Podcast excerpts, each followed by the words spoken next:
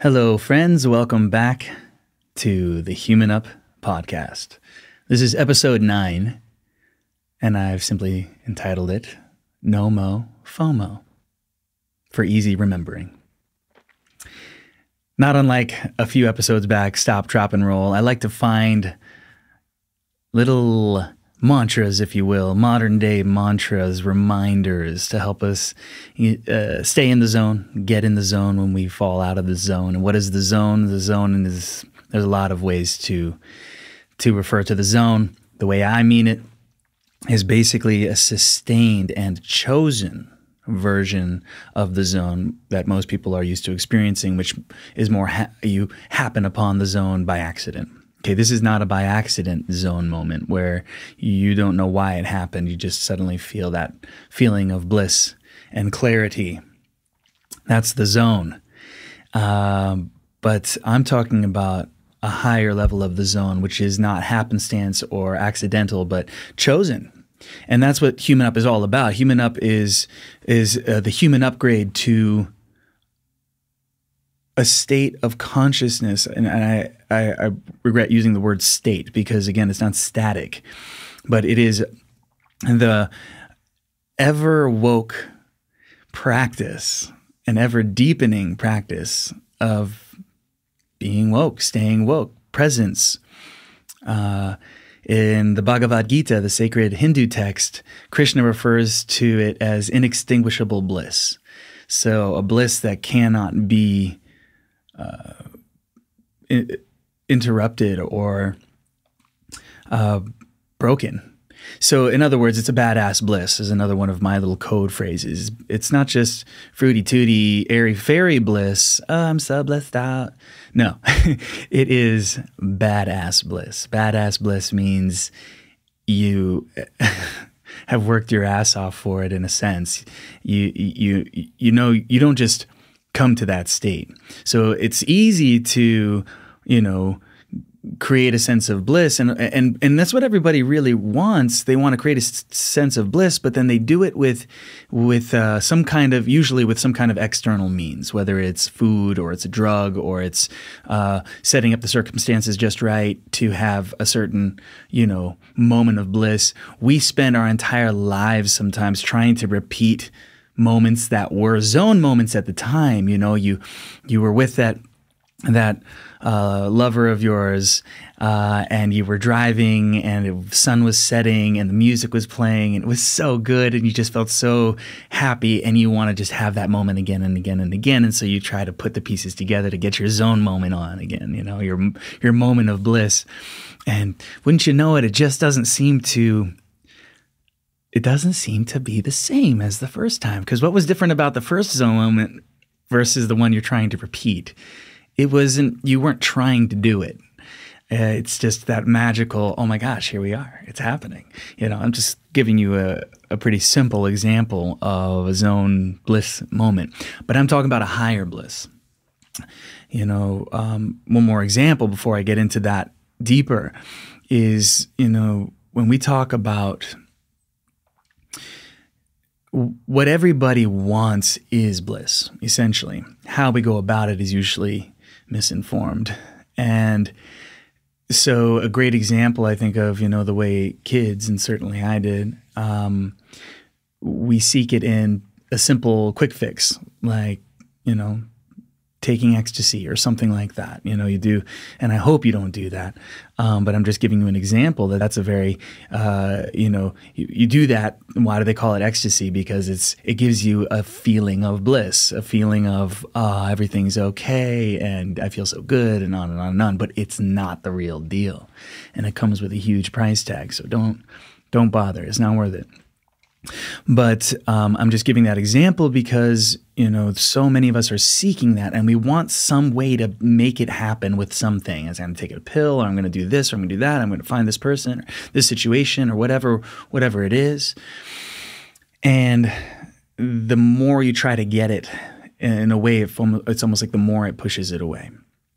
But deep down, what we're all really looking for is a sense of wholeness, a sense of peace, um, a sense of of being right where we need to be, uh, a sense of complete completeness in that sense, a sense of wholeness, completeness, well being, all of these phrases, happiness, right? And in our culture, as I uh, explained a couple episodes back, we we just and when I say our culture, I mean the whole planet and all of its variations have different variations of of trying to remedy that feeling of incompleteness, which I have shown again and again, and will continue to show again and again, is the the result of our deep thinking, not just our obvious thinking of what we know, the content of what we're thinking, but the thinking itself.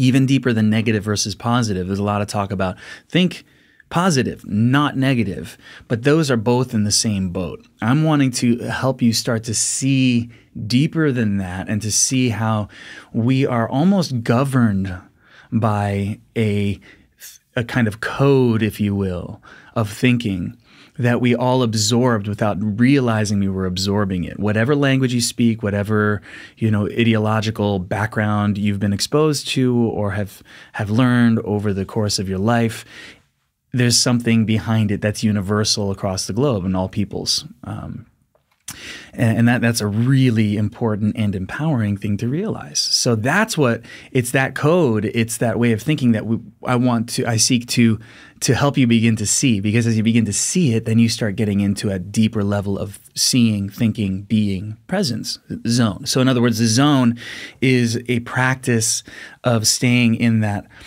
think of it like if we're if we're all using a lens all the time to perceive our reality when we get a break from the restrictive conditioning inhibitioning i know i'm making i'm working the words a little bit here so just uh, uh, i hope you can enjoy my neologisms.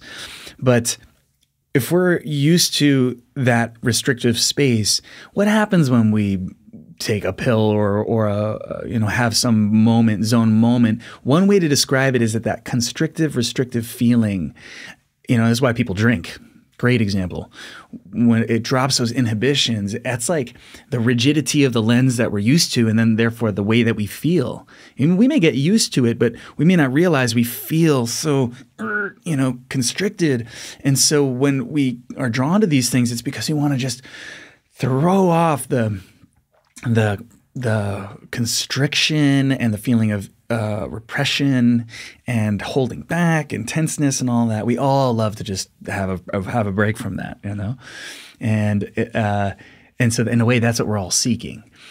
You know, we wait till Friday night sometimes to go and what get wasted, get party, you know, with friends or whatever, or go and try to seek some kind of fulfillment at the bar and, or the club or whatever it is that you do to just kind of look for fun, right? And you don't want to miss out. We're starting to get to the to the guiding um, uh, title and theme of this podcast, which is all about FOMO, right? You don't want to miss out. You want to get into the action, right? You want to because that gives you a feeling of belonging, which is a kind of feeling of bliss, and and there's a feeling like if you don't keep up with it, you're gonna you're not going to get that. So, what's happening at the deepest level, as I've pointed out again and again, is what we really want is not what we've decided that we want, what we want, uh, what we're after. Um, and and this is where it can be. I could shake you to the core if you really hear me.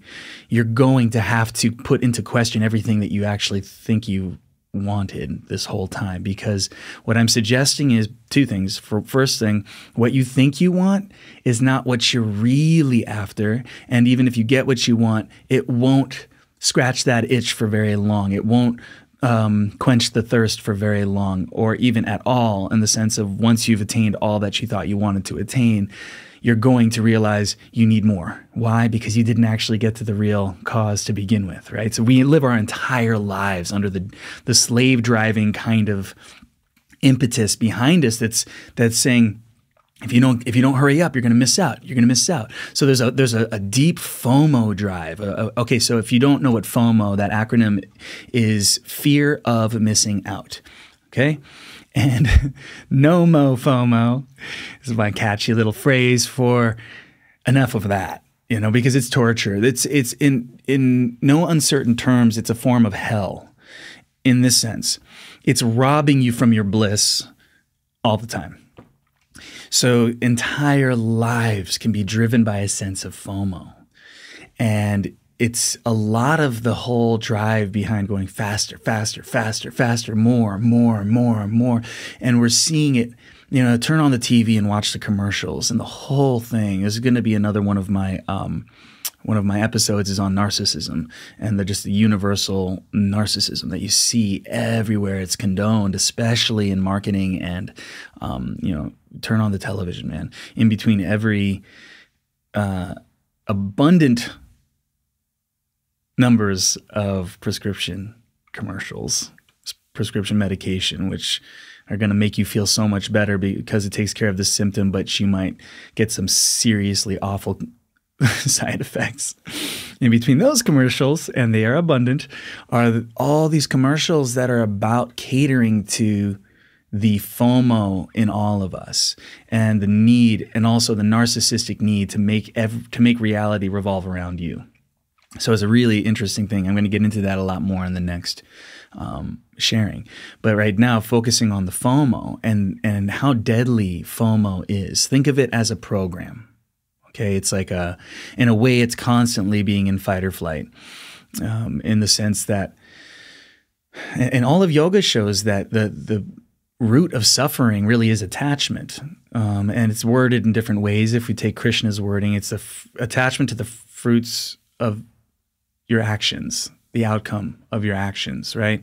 And, and, as soon as you're attached to one outcome, you're simultaneously attached to your fear of not having that outcome. And there is a gripping, um, constricting, and insidious effect to that, even to the level of your health. I mean, we know that stress is absolutely detrimental to the body, especially over time, relentless stress. Well, that's what I'm suggesting is normal stress, which it's still optional. We don't have to do it.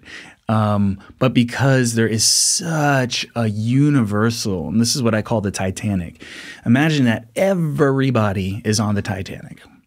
Okay, everybody and there's all different floors and there's all different sections and different class levels and you know there's the spiritual section over here and the religious section and the atheist section and and whatever section you're in and whatever is your you know whatever way you're trying to work the titanic scene in your favor the whole thing is going down okay? This is huge. Uh, fomo is is really the overall feeling of the spirit of the Titanic, which is, you know, you don't want to be on that lowest floor. You want to get up to the to the you know ballroom and be, you know, rocking it and rubbing shoulders with the elite and all of that. And and of course, you know, some people have the have the capacity, ambition to get all the way there, and they're the success stories. And then there's the ones that just can't seem to to hack it and are you know shoveling coal in the basement or whatever the basement. Does a boat have a basement? but you get what I'm saying. Um, yeah, so it's a great analogy for the entirety of the human culture. Okay, you've got all different races, all different countries, religions, ideologies, um, you know, mindsets, but they're all sharing a common code. This is huge, and this is not being said because what we're doing is we're so used to seeing with that lens, that constrictive lens. We can't zoom out to that more expanded lens where we can begin to really see the entirety of what's going on and, really connect the dots. The expanded lens, bird's eye view, you know, I don't like a lot of the sayings, but for all intents and purposes, you're zooming out in your awareness enough to now connect the dots. Oh my gosh, I was seeing this whole problem of racism as its own thing, its own make up its own problem boom in that in that compartment. Then over here i was seeing sexism for example is its own thing its own problem. It's boom oh my gosh and you start to look at the and then the environment and what's going on the destruction of the environment and global warming and climate change oh my gosh that's its own thing boom. And then i look over here and the nuclear weapons threat that we're facing oh my gosh. And then i look over here and it's economy blah blah blah blah blah on and on and on. And we can in that lens that we're all using, we can see the symptoms. We're really good at seeing the symptoms, but we don't know how to zoom out yet. And this is what I want you to learn with me as you join me on this on these uh, this ever unfolding journey of getting into sustainable zone consciousness is contingent upon um, deepening your rational capacities. Um, we're all using reason all the time but the reason itself may be uprooted from the source of reason. So we're using, in a way, kind of little myopic mind bite versions of reason, and that's not what real reason is. Is reason itself? It's like you, everybody can make sense. Two plus two equals four. That makes sense. Or I am hungry. That makes sense. Or I don't like him very much. Makes sense, right? So we can make sense in a, in little fragments, but we're desensitized in the sense that we don't we don't know how to be and to operate and see and think and understand from that uh, vantage point of sense itself. And that's what I'm saying is the zone. So the zone is almost a capacity to stay surfing with sense in all the myriad, you know, vast array of differences and different situations and, and, and unique peoples and relations and and issues and all this stuff if we're in a myopic space which is what's generating all those problems mind you we can't see that they're all being generated from the same way of thinking and seeing and operating. So that's really what this is is a zoom out. So when i say nomo fomo i'm what i'm doing is you can be think of these fingers back behind my my ears here. I can't see them, and this represents that lens and all of the that restrictive lens that we're actually we really want to break from it because it's generating all of our stress. It's a program that's hiding in the background. It generates all that we see. It, it, it every everything when we're experiencing reality, we don't realize that there's an interpretation process going on. We're just encountering experiences in reality and we don't realize it's going through a through an interpreter. And so if that interpreting lens is distorting reality, but you don't know that it's distorting, you're just taking everything that you see at face value, then you are essentially a slave to your own misinterpretation shuns and misinterpreting itself. And what I'm saying is that we cannot we cannot get to solutions to problems, for example, if we don't even realize that we've got a lens here that's generating all these problems. It's the lens uh, essentially of ideology of any kind of ideology. And when you are identified with that, and you don't know how to step back from that, then someone's different lens or different variation on that is going to be a threat to yours, and that becomes the the um, beginning of the collisions and catastrophes, really, of humanity through time. I mean, that, that have escalated to entire ethnic cleansings and genocides and uh, holocausts and all the really awful stuff, the really obviously awful stuff, war, destruction of the environment, rape, abuse, murder, blah, blah, blah, blah, blah. But it's all the way down to the little things, too. That little moment where you don't listen. You can't listen to your sweet child who's trying, doesn't know how to express herself yet in what she's feeling. And you just go, stop it, you're being a bad kid. And just shut down this child's feelings for their inability to express what's going on because they're in this scary world where if they mess up even just a little a little bit there's the, love is taken away. Bye bye love. Mommy doesn't love you anymore. Bye bye daddy doesn't love you anymore. We don't realize how many moments like that which are just eh, whatever, you know, kids. And when kids cry or feel hurt, they're like, oh, well, they're kids, you know, their emotions don't, they're small kid emotions if you can dare to zoom out of your lens and, and feel what that child is feeling, it would you would cry for a week to know what we just desensitized to.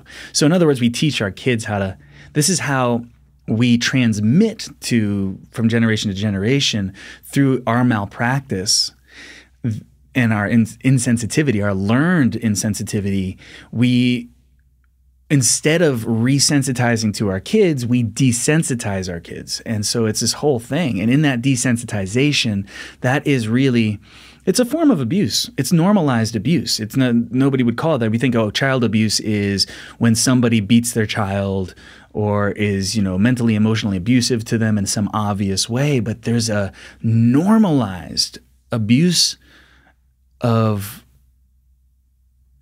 these sweet, precious beings who are really coming from a more natural place than we are because we've been so accustomed to our desensitized state, we don't even realize what we've lost touch with. But the kids, well, they are the embodiment of that not desensitized intelligence, nature. They're really nature. And then you can connect the dot there. The way we're treating our, our, our infants, babies, kids is connected to, say, how the patriarchy, the unhealthy masculine has treated women and how we destroy nature. And you can start to connect the dots and go, oh my gosh, so there's something universal going on here. And so, if you can think of it in, in just of the visual again, like we we come into the world sort of just open and we don't have that that hard sense of separation between me you mom dad brother sister. You know we learn that with every day every moment it just kind of gets drilled in. So imagine as you're growing five years old six years old seven years old eight years old nine ten boom boom boom. And then this you learn you get sharp you get savvy in the way that you got to be, in the way you got to think, in the way you got to operate, and think about how many times you feel embarrassed by who you are and how you are naturally, and how many times you get a frown or a you know, I call it the still face because of a, of a brilliant video that I highly recommend you watch. It's called the still face experiment, I believe. And if you type that in, I'm sure you'll find it. But it shows the effect of a mother. They're running these tests on purpose, of course, the effects of a mom with her child when she's fully engaged and responding, and there's a dialogue going on energetically, even if not verbally. Um, there's there's a sense, and you see how blissed out the baby is in that in that interaction because that is nature needs that reciprocal love flow of, of validation, relationship. That's the fabric of nature. That's what humans have bastardized themselves from without even knowing why or how. We just find ourselves in all of the awful effects of it, the symptoms, right? But we don't know how to see the cause. Well, this video shows a mom just like that. And then she turns, comes back, deadpan face, no response, completely non responsive. And you watch this child, it always is chilling for me to watch. You watch this child in about 30 seconds to a minute just meltdown entirely, trying to get her attention, trying to get some response, trying to feel some, you know, validation, reciprocation, and you know, of this deep need. It's it's built in. The baby isn't thinking about that in the sense that we think. The baby's just uh, needs it, right? And you see how quickly this baby melts down. It's, it's heartbreaking to watch. It's it's painful um, especially if you can realize that that's exactly what happened to all of us. Even if our moms or dads didn't do that exact thing, the culture is a still face culture. And it's it, it still faces nature. It still faces authenticity. It still faces um, whatever behaviors don't fit into the rigid. You know, one of the one of the most um, you know, sly programs of all is the program of cool, right? That word cool, um, I believe it's still cool. I'm starting to get up there in age now. Forgive me, kids. Um, but I still think, you know, my son's 12. I still think cool is cool. but here's the point whether it's cool or it's another word now, cool is the unspoken sort of um, way that you're supposed to be. It's it's like a scale, right? As soon as we have this standard of cool, it's like, of course you want to be cool and you don't want to be uncool, right? And I've noticed over the generations, one of the one of the symptoms of this is I noticed when I listen to 70s music, 60s, 70s, 80s, there was like a range that I really, really loved. Um, I still do. But when I was really in high school and like really into that music, man, I loved some of these songs. And I noticed, man, nobody would write songs like this now. Um, one that comes to my mind, and I was like 15 years old, rocking out to this song. And I, I know I was a bit of a freak, but Paul McCartney's um, Silly Love Songs. I'd be driving in my Toyota MR2, cranking this thing. You know, it's like, you'd think that people would have heard enough of silly love songs? And you know, I somehow knew that according to the the standards of cool, um, that it was as cheesy as cheesy gets. But and I'm grateful for the fact that I could say at least enough that I didn't care Uh, if people thought it was cheesy, I loved it. And there's a lot of songs like that that I really loved. George Harrison, to pick another post Beatle moment. Um, All I got to do is to to love you. All I got to be is uh, be happy. I could keep singing. this isn't a, a song concert right now. Uh, it's a different kind of concert. My point being is there's um there was like a sweetness and an innocence and like ah you know something joyful about it, something pure about it, something non self conscious about it in the way that already in the 90s, which is when I was a teen, um, into the 2000s, I noticed.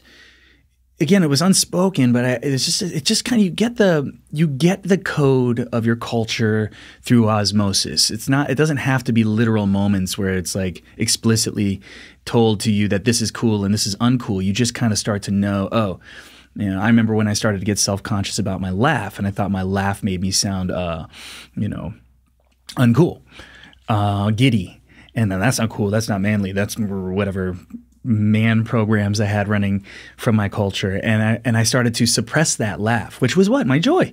That was my joy, but I knew it wasn't cool in the eyes, the, the eyes, the restrictive, still face eyes of the culture around me, and I started to realize, oh, and, and what's the thinking? If I don't shut this down. I'm gonna not be cool or seen as cool or manly or attractive or whatever, and then I won't get that girl. And because that girl likes this kind of guy, and I need to be that kind of guy. So in order to FOMO, FOMO, FOMO, and the FOMO, what I'm trying to show is that the FOMO is not a small thing. Because if you if you really add up all of those moments, conscious or unconscious, where we learn how to restrict you may be having the sense of belonging and fitting in, which is in a way like a weird, distorted kind of pleasure because you you're like, okay, I fit in, I'm cool. I'm I'm I'm like everyone else or others are want to be like me or whatever is going on in your head.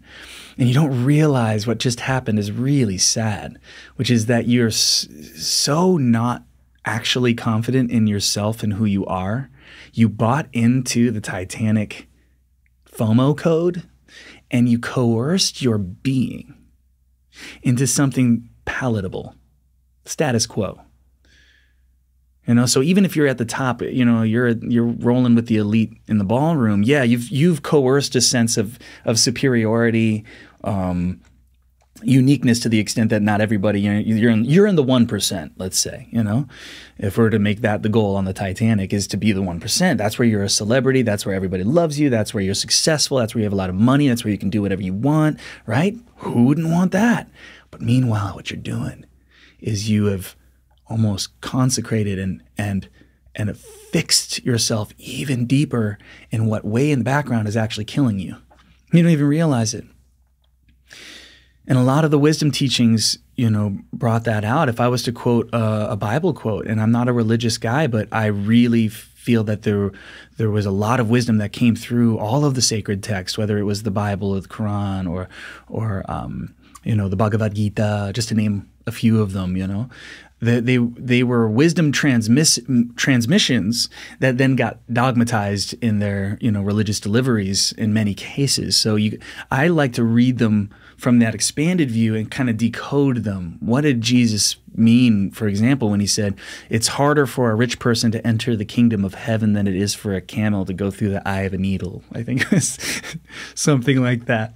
So if you can strip away the, the, the old world biblical sounding language, and just and let's just use the word bliss is heaven. Bliss, sustained bliss is sustained zone badassery uh, that I'm I'm really wanting us to all come to, right? That's the human up path. But the rich person, what's the rich person? Well, it doesn't mean that money is evil. And that's the, that's where people take this the wrong way. It's like, oh, if you're rich, then you're bad, you're evil. No, no, no, no. No. It's not that. It's that let's take the word rich as the meaning of succeeding on the Titanic.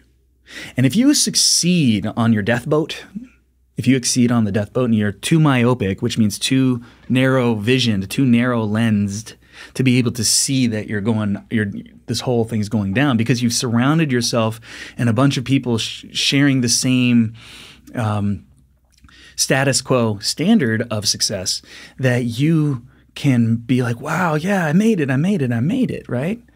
Or if you aren't making it, I'm not making it, I'm not making it, I'm depressed. You know, nobody loves me.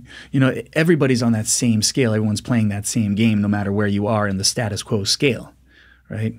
But what I'm saying is to zoom out and see that if that's just status quo, in terms of what what the human being and what life and what being itself is meant to be and how we're constantly cutting ourselves off from it how it happened very slowly from childhood when we were just open beautiful naturally loving beings and how we got distorted over time. So it was gradual until we all get um, uh, initiated for lack of a better word, that makes it sound too positive, but we, you know, it's like we're getting initiated into a cult is what it's like. But in this cult, it's not one specific leader or religion. It's all of the cultures. Look at the word culture, culture. And and so what I'm saying is huge that every single very variant of culture generated at a deeper lens uh, at a deeper level with this lens is code that fragments and divides and and and sh- and constricts and shuts us down and gets us desensitized. That happens globally, guys. Like it happens everywhere in different ways in different cultures. So everybody's got to get cool, which means adjust to who's making these rules. Well, that's where we're all kind of co-creating the Titanic ambiance that we're in right now if you zoom out, you see that that's a whole FOMO driven, that's the fuel of the Titanic, if you will. You know, what, what, what do people say? I don't want to miss the boat. FOMO, right? I don't want to miss out. On what? It's nothing more than an idea that if you make it, if you don't miss the action, and think about how much marketing leverages FOMO. Oh man, if you start to if you start to look at that, and the biggest one for me that really gets my blood boiling is when wisdom coaches and teachers and people that are in the spiritual arts and healing arts are using FOMO tactics to coerce their followers in. And you guys know who you are.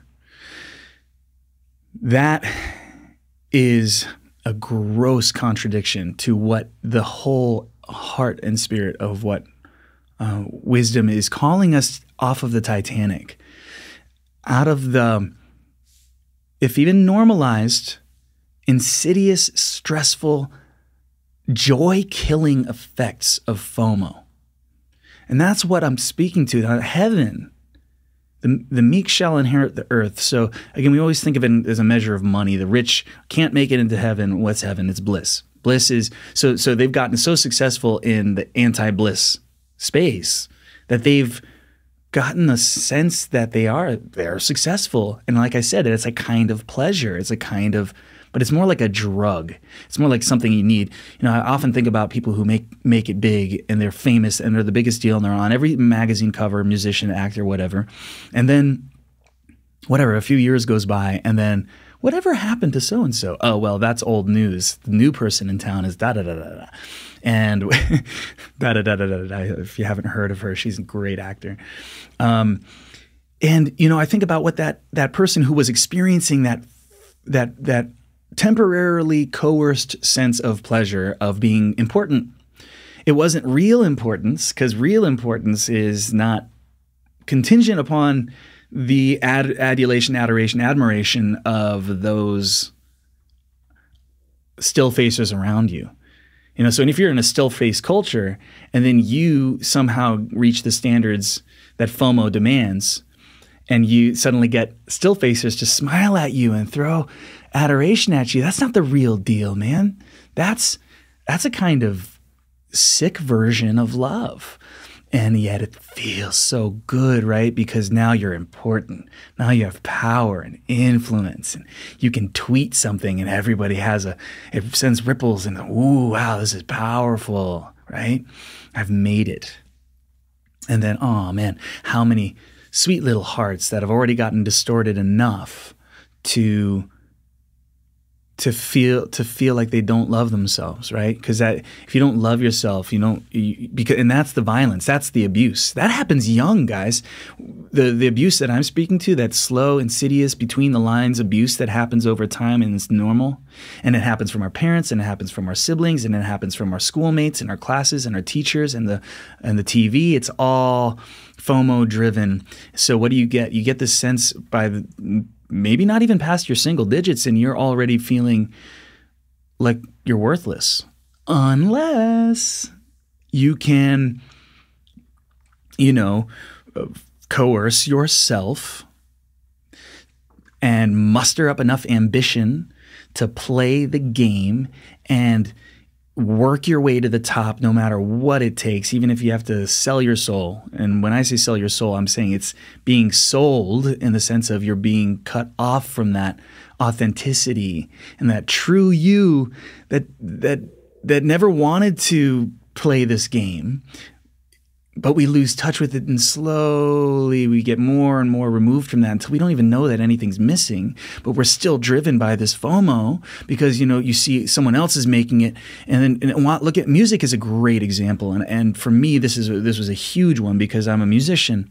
And of course i well i was a mixed bag here and i think everybody is but my music and songs, more so than a lot of the people around me writing music, were very much about calling out this condition which I learned the hard way, even though I thought I was, I was, of course, everybody wants to hear how I have a song called The Soul, and it's all about how everybody's doing what everybody's doing, and everyone's doing what they know, and everyone's what they know is what they've been, what's been exemplified to them, and everybody's on the FOMO boat, everyone's on the Titanic.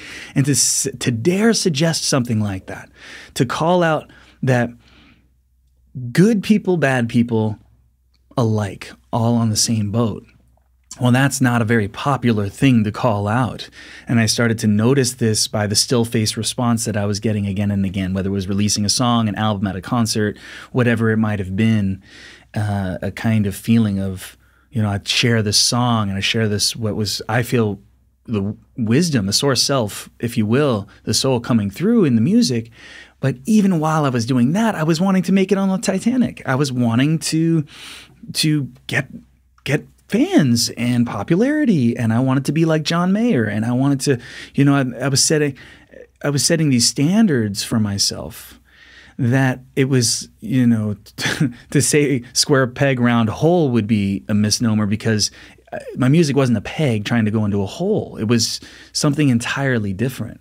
So this I'm just sharing this example because when we see in the culture, what happens is somebody brings through some newfangled variant, uh, and you'll notice it, with each passing year, and you know the everything has to up the ante, right? Because what happens is we get desensitized. Oh, you need to up the ante, the sex factor, the the the violence factor, the the grittiness of the sounds, the loudness war that they called it, and you know there was a noticeable smashing of the waveforms from bottom to top over over the decades, and, and, louder, louder, louder, louder. Why? Because you need to catch the attention. Why? Because if you don't catch the attention, you're missing the boat.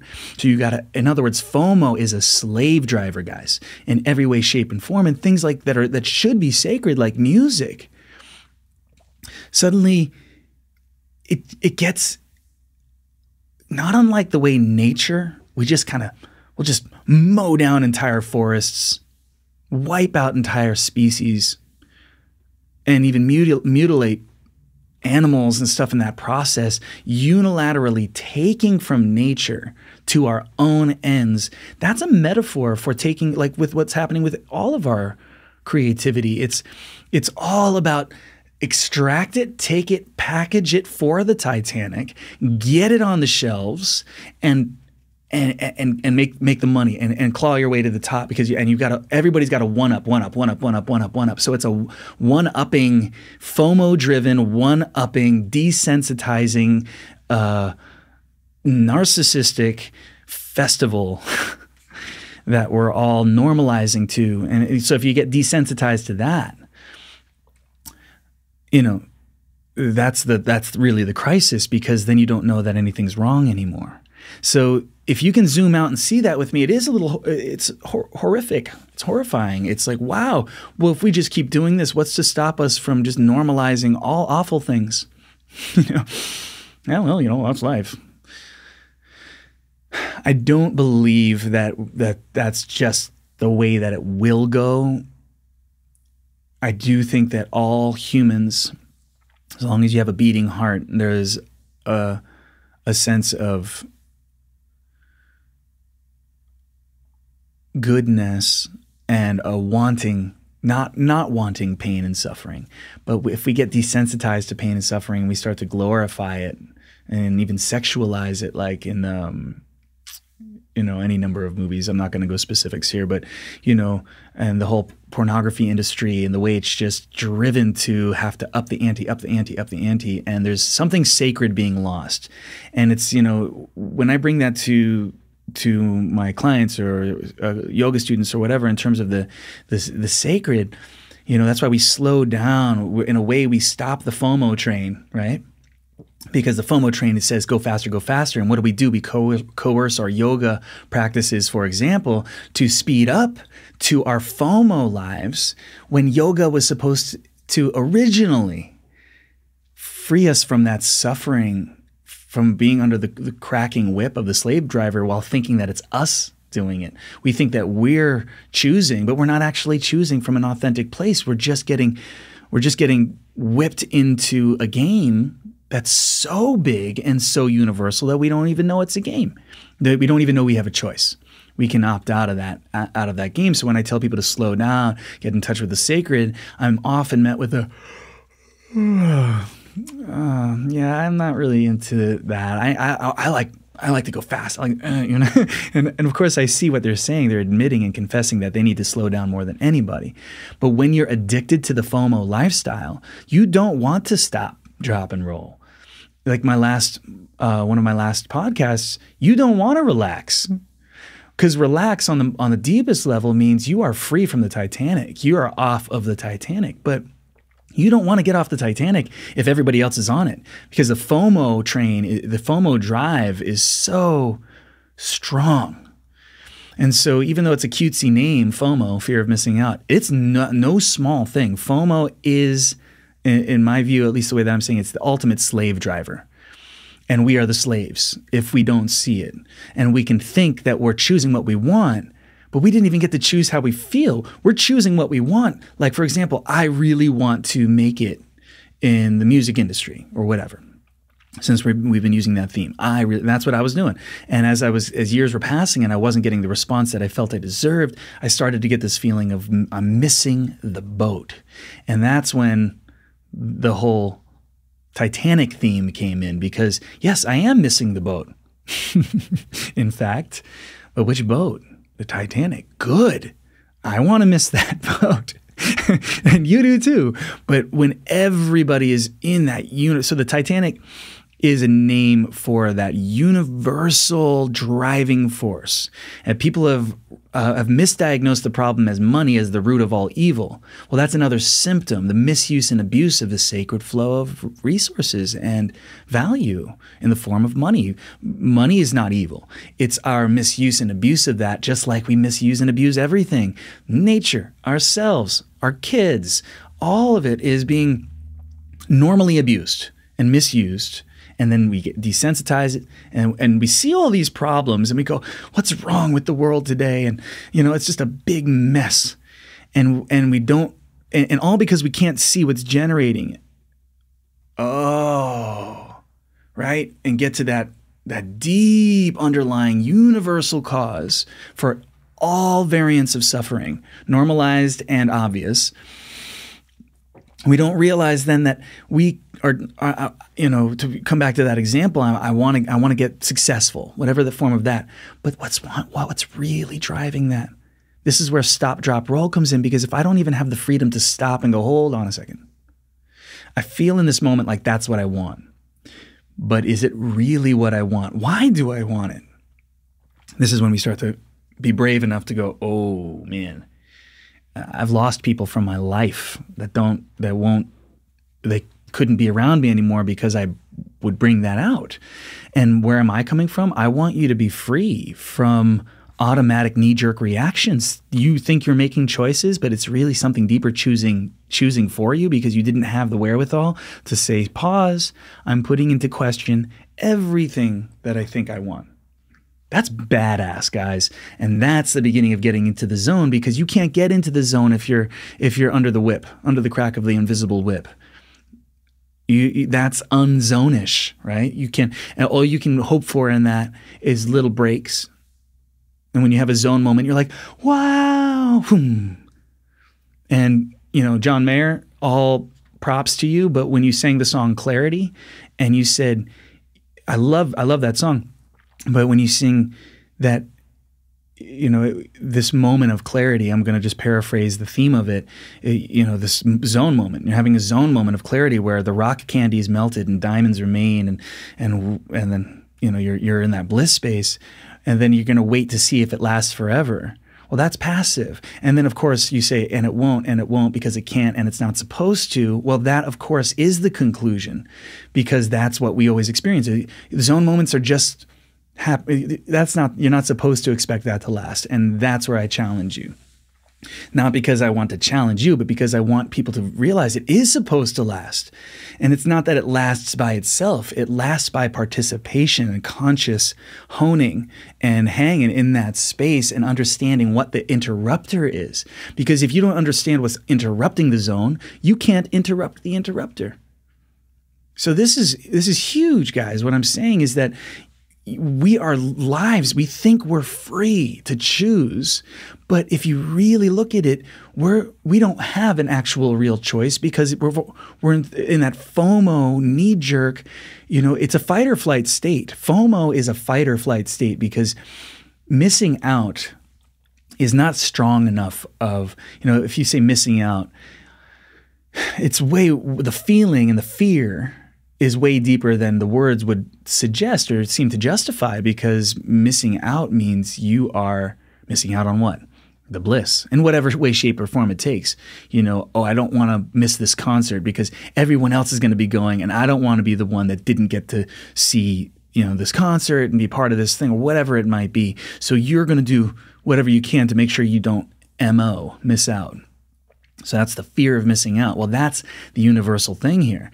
And and what that does, just in almost in the sheer physics of it, is that the more hungry you you are, and the more you consume, the hungrier you get. Rolling Stones, I can't get no satisfaction. Right? And I try and I try and I try and I try. I can't get no. No, no, no. Um, that is a confession of the insatiability of of the FOMO life. It only gives you the illusion that if you are to give it everything you got, you will be happy. You know, once you're, you know, sitting on the toilet and raking in the cash because you've made, you know, a famous song and you're getting mailbox money for it, right? And then you're happy and you've made it. So this is the way this is the way you know those thoughts happen really really quick and we can decide and even commit ourselves to a lifestyle that we don't realize is robbing us from our real bliss with the promise of bliss that never comes. What the? So yeah that's where i'm coming from when i challenge you on what you think you want because i think that you might be thrilled to discover that it was here and it was here all along and you didn't actually need that go between whatever form or shape it's taken. Wouldn't you wouldn't you like to feel that? Wouldn't you like to be free? But then you have to face there's that part of you that's like but i don't want to let go of what i want. And that's what i come across so often um, in myself and in others as i challenge it you know uh, one has to admit that there is an addictive quality to the lifestyle of FOMO itself. You become addicted, almost um, dependent on that stress. It's like, you know, you can get addicted to coffee or nicotine or whatever and the stimulants. Like in a way, the ultimate stimulant is that fight or flight FOMO drive. And it simultaneously is killing us while it's promising us the world. And if you frame the whole of society globally in that light and you realize, oh my God, it's and you can see the titanic effects. You know, it doesn't take a rocket scientist to see that humanity is going deeper and deeper into to crisis and in so many ways. And we're like, what's going on? And we so badly want to solve the problem. And that's a good drive. We don't want to lose that. But we always go to the symptom level. So we start to go to the symptoms of FOMO. We start to go to seeing, like, for example, the greed of the, of, you know, if you want to call it the 1% or whatever, you know, um, the greed of those in power who are, you know, subjugating the lessers to fill their pockets more when they don't actually need it. You know, just the this raw greed of some of the more rich people on the, on the planet. Just that that raw self-servingness. If you can see that that's all part of the disease, rather than going, "You're the problem," "You're the problem," "It's the Illuminati, man," you know, all that stuff Fine, have at it. But where is it getting you? Right? So you may not want to let go of that either. You may not want to let go of the bad guy. We love the scapegoat. Everybody loves a good scapegoat. So you can say, ah, you're the problem. Phew. I don't have to face the responsibility of, of real choice because real choice is scary. Scary AF. And and and that's where the bliss lives. So when we're used to that constricted state, we almost get comfy and cozy in our FOMO lives. And so by the time, you know, I come along or any, you know, authentic wisdom teaching is going to challenge that at the very ground floor, you have to be willing to face that you don't want to relax and you don't want bliss actually. Bliss is too scary because bliss requires you to look at yourself. And in that reversal of the of the restricting asphyxiating effects on your soul in the reversal of that in a way you gotta oh you gotta feel a lot of intense feelings and sensations and we have so many defense mechanisms in place for that and we have so many people to to you know if you're in that mindset of if everyone else is doing it then it must be good if that's your logic which is really weak everyone else is doing it, so it must be healthy. That's the basic logic. And you realize everyone's in the game of cover up. Everyone, you know, is hiding what's really going on to a large extent and having to put forth, I've got it all together, I'm good, I'm having da da da da. And some people can't hold it up that well, and then you get called depressed, even though everyone's depressed, but this one can't hide it or cover it up anymore, medicate it, boom. You know, don't get to the real source of the depression is you basically cut off from your life source and and being. You got cut off from your being and you and you got cozy here and you don't know people don't know how to navigate back because they don't know what's causing it. So then you might be here, right? And this is I'm just using these fingers by my head to to show that you're you're under that restriction and this is what's plaguing you. This is the depression, right? So you're you're under that but you can't see it because it's so deep and so now what are you going to do? I don't like feeling this way. How do I get better? So this is when you think, oh, well, this is good. This is a good move. Well, I'm going to go to therapy. You know, I'm going to go to, um, I'm going to start going to yoga. I'm going to, I'm going to, you know, this spiritual practice and these self-help books, they're really making me feel inspired. You know, uh, be here now. That's really inspiring to me because I hadn't really thought about that. I'm going to practice that. And then you can take your, your boxed lens into any one of those realms. And what the you know the wisdom marketers are doing is packaging wisdom for that to cater to that. So that's what's so gross about it is packaging wisdom which is supposed to free people from this restriction and you're packaging it for that for us to stay in that space with the illusion uh, riding on the on the adrenaline, if you will, of of I didn't feel this before and now I do. I feel I feel I wasn't flexible and I took yoga and now I'm flexible, or I wasn't spiritual and now I've got this idea of of uh, you know spirit and angels and this, and it gives you a buzz. It gives you a lift. It gives it's exciting. It gives you hope. There's a glimmer of hope in it, and there's a marketing of hope, right? But it's not getting us off the Titanic. You can market the hope of getting off the Titanic and people will buy it up. And that's what's going on, guys. That's what's happening right now. That's serious. That's a crisis because these words are getting t- completely bastardized by people who haven't done their homework. Um, wisdom, yoga, um, you know, liberation, moksha, uh, all these all these names that are just getting again packaged for because what the people are demanding is, and this is the narcissism. This is a great segue into the next one. But we want things to be packaged and to cater to our state of what is really a deep handicap, a normalized handicap of not being able to zone anymore, which means you're not able to bliss anymore, which means you're not happy, which means you are in a kind of hell. I would go so far as to say that that's what hell is is you are cut off from joy. You're cut off from life. You're cut off from yourself. You know? And FOMO is just one big invisible institution that's got us all, you know, under its command and it doesn't want us to see it.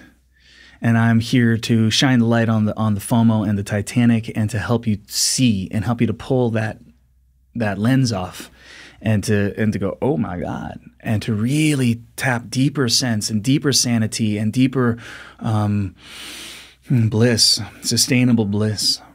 That's sustainability.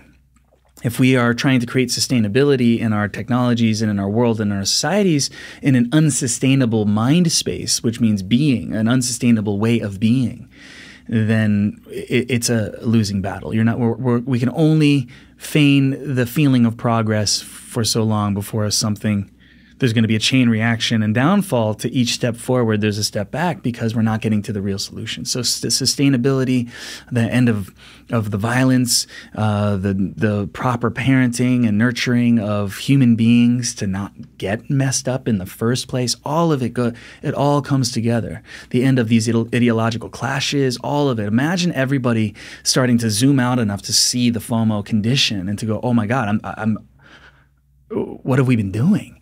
And and that all the finger pointing wasn't getting us anywhere. Uh, you know, it's so tempting to go, you're the bad ones. And this video that just came out uh, yesterday, that um, was it, it, it, was a viral video. That was a couple days ago, actually. A viral video of this young boy standing in a seemingly confrontational and almost mocking way of a Native American guy beating his drum uh, and singing his prayer. And of course, the way that you saw that video was like, oh my God, like it just makes your blood boil. You feel like there's this arrogant kid who is just, you know, um, basically uh, desecrating this guy who's just trying to hold the space for for his prayer and for spirit and for his tradition and all of that. It was a very upsetting moment, right, to see that. And then the next day, another video came out showing a more complete story, and you realized that there was um, these African American Hebrew um, Israelites, I think is the name, and they were they were shouting such profanities. It was it was unbelievable and of course totally justified. And then you realize oh my gosh you know and so everyone's pointing the fingers at them and they're pointing the fingers at the other guys. And then these guys are trying to uh, you know the guy playing his drums is trying to quell the the suffering uh, or the, the, the possibility of violence. And and that's also where the boy said he was coming from too. And then yet they were colliding and it seemed like the confrontation and they were it was being experienced as such. And and you start to go wait where's the bad guy here? And it was like oh it was the israelites that started it right? And that's again stopping at the symptomatic level. You stop and you realize no look this is a something that we're all in even if it's just the ignorance right? It's the ignorance that breeds such situations. Even if you're a quote unquote good guy and you're not saying any mean or awful things you still may be contributing to the extent that you don't know what's going on, right? And so you want to stand up to it in the name of goodness, but you're standing up to it with your your uh, myopic lens still firmly fixed, and you're trying to do good, but you're exacerbating the situation even more. And this is how things escalate into you know riots and war and death and murder and and all of that because it's a collision of idea of the in within the ideological space, which is what the Titanic is made of. Is it's the kingdom of ideology, no matter what ideology it is, and the ideology in that myopic sense is the splitter. It's the it's what creates the the threat between uh, differing ideologies and that's that leads to the the hate right? So if you can see the source of hate is in that splitter that lens that we're all using even if you're a quote unquote good guy. So this is huge. This means it calls all of us into equal responsibility not in the same, same sense it's like there are different variations of of illness if you frame it in terms of not good versus bad, but just well versus unwell, there are those who are way more unwell. And they have to answer to that and that, that has to be met appropriately. It's now we don't want to have one size fits all response to this, but we all need to get woke if we actually want to overcome the violence that we're seeing. To me, that that video is just a preview of what's happening all the time and in different ways, and it's going to happen more and more and more, and it's going to escalate, and we're going to get more and more used to it. And the more used to it we get, the more we're going to start to cross that boundary of violence, and then the more that happens, the more we get used to that. That's the danger we're facing. It's a it's a kind of if you think of what I'm calling out here, the Titanic FOMO uh, code is a virus, and it's coding us to to have a self destruct. Right? If you think of the whole of humanity as one being, one body, uh, it's in self destruct mode because we've got all of the diversity. That's the pluribus, you know, e pluribus unum, which means in many one, and that's the founding, uh, you know, overarching spirit of 1776, and uh, which is not just about America, but it's about democracy. It's about um, it's about being able to have a space. One nation under God is a language you may not resonate with because of the word God or whatever. But if you if you can again decode it, take away the religious connotations of it, and just see the one nation under one under oneness, under unum, under reason, under source, and, and kind of change it and see it in that way. There is a common ground, and that's but it, we have to go higher and we have to go deeper to find that common ground, and we have to let go of something deep. And people aren't wanting to let go of their ideologies because that's their identity and that's what we know. So we're all under the sway of this, and we all have to human up in the sense that we all have to be able to be brave and zoom out and face ourselves in that sense. And there's a deep vulnerability in that. There's a deep uncomfortability in that. There's a there detox withdrawal emotions reactions um, you know, uh, we're going to have to go through the shakes and the chills and the fevers and throwing up and the, you know, but, but imagine us doing that in a woke way, in a conscious way, because there is no getting around that part. But we can, I think, I believe we can go into it now in a gracious way as opposed to having things having to get worse before they get better, which is often, you know, the, the thing I hear out there in the in the zeitgeist. It's going to have to get worse before it gets better. Well, maybe, but I would venture to say I'd like to be a voice now in the picture that says, no, it's worse already. it's already worse. Let's get better. It's not a matter of it having to get worse because it, could just get worse and worse and worse and worse, and, and we can take ourselves out. That's a reality. So we have to see that it is already worse, but we have to sensitize to that worseness. And if everyone, the FOMO, Titanic, is is all in collusion in terms of covering up the real illness, and in the pretending that everything i'm fine you're fine everything's fine and we're all putting on that veneer that facade. And we and, and then when someone comes along to say hey enough of the facading let's get real let's not let's not string them up. Let's not you know kill that person. Let's or those people. And and we need to we need to really go okay guys we're all in this together. How are we going to get off this titanic together? How can we how things are already worse. We're in that moment now. It doesn't have to get worse.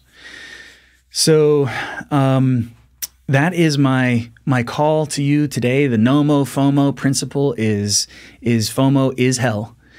And it is a choice. You don't have to be under the sway of the FOMO life anymore, but you do have to see it and you do have to be w- willing to let go of all of that deeply, that, that, that addiction, really, to that life and that can feel like the end in a very scary way but i am here to say that's the that's the beginning that's the beginning of of sustainable bliss life which is what what humans are meant to be in a harmonious woke um, i thou uh, dialogical flow, just like nature. Humans have come from nature, disconnected from that sacred flow, that deeper reason that governs all. We've alienated and, and removed ourselves from that flow in a kind of almost unconscious and deep seated power trip over reality. That's the beginning of narcissism.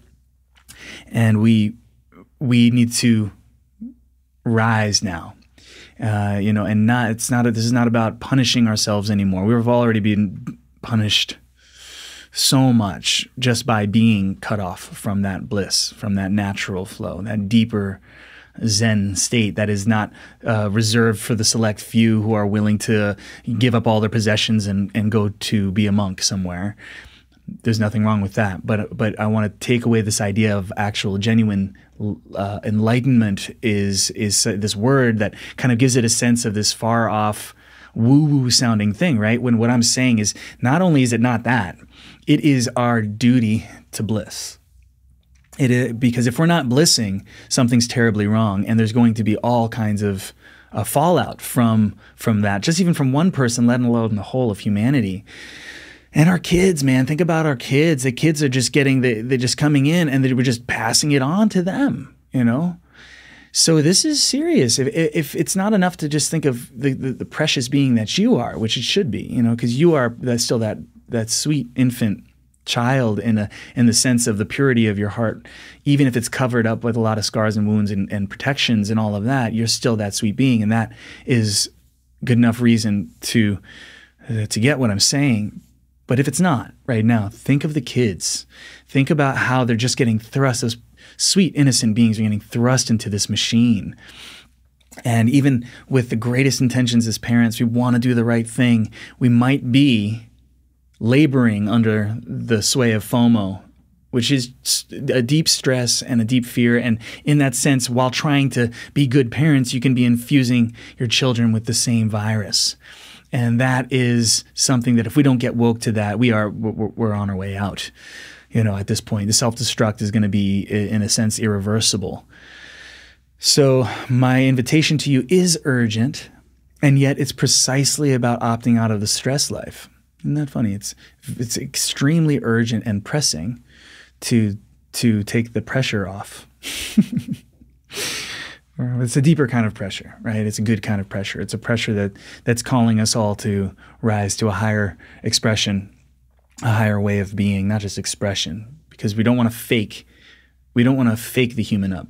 We have to. It has to be an authentic shedding and letting go and healing if we're going to really do this. It's no longer about our egos and making ourselves believe we're doing it when we're not actually doing it, all of that. So, no mo FOMO, guys. Woohoo. And let's get, excuse me, let's get so emotional. Um, let's get off the Titanic ASAP. Let's see it. You know, to see it is to get off of it in that sense. You know, when we're pretending like it's not there and everything's normal, that's how we keep ourselves in the in the serious crisis space because the crisis isn't all the symptoms we're seeing. The crisis is that we don't know what's generating the crisis, and all of them, and and that's a serious crisis. So, um, this is exciting, man. This time that we're in. So I hope you can be excited about it and help um, help this awareness, you know, hone this awareness uh, we need we need everyone getting activated, everyone getting woke together um, in order to make this crossing. So, and it's all of us, guys. This is all of us. We're all in it together. So let's do it. I'll see you next time when we dive deep into this theme of universal narcissism. So I'll see you then.